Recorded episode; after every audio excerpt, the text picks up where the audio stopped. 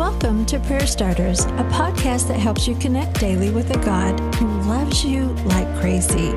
Each episode shares a scripture, a drop of encouragement, and a prayer starter to begin a conversation with God right where you are.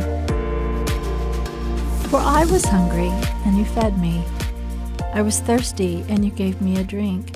I was a stranger, and you invited me into your home. Matthew twenty-five thirty-five. Jesus is the one speaking these words. And this word hungry in Matthew twenty-five means to desire with my whole heart. Today there's someone in our vicinity who desires hope with their whole heart. Maybe they desire a kind word with their whole heart. Maybe they just deserve or desire a break with their whole heart. What a beautiful gift it is to not only receive mercy, but to be an instrument of it. Today's prayer starter. Jesus, I get in such a hurry that I can miss that person you put right in front of me. Open my eyes to see them like you do. I understand it's not my place to fix the world or to fix anyone, but God, I can be kind.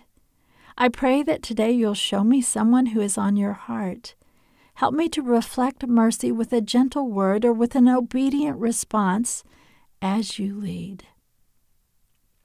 Now let's continue this conversation with a Heavenly Father who loves the world.